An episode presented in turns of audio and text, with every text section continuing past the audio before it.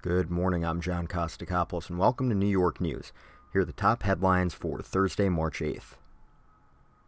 The Wall Street Journal reported earlier New York housing is becoming more affordable.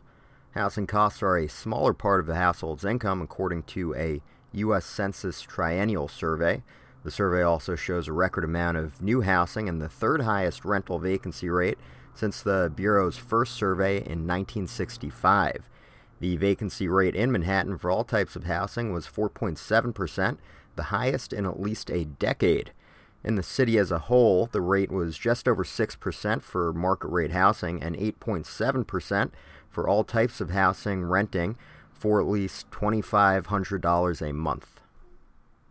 According to the New York Post, the number of weapons confiscated from schools drastically increased. During the 2016 2017 school year, 2,120 weapons were recovered, including guns, knives, and box cutters. That was up 3.3% from the prior year when 2,053 weapons were seized.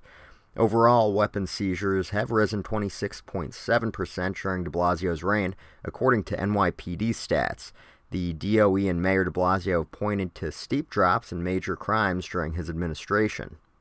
The Albany Times Union reported U.S. Senator Chuck Schumer advanced a proposal on Wednesday to fund $1 trillion in infrastructure upgrades by eliminate what he said were tax breaks to the nation's wealthiest individuals and corporations. Schumer says he's optimistic that both Republicans and Democrats will support a plan that will create jobs upgrading roads, bridges, transit systems, and sewer and water systems without increasing the deficit. And in sports, the Yankees will face the Phillies, and the Mets will take on the Nationals in preseason baseball. In basketball, the Brooklyn Nets will visit the Charlotte Hornets, and in hockey, the Devils will host the Jets, and the Rangers will take on the Lightning in Tampa.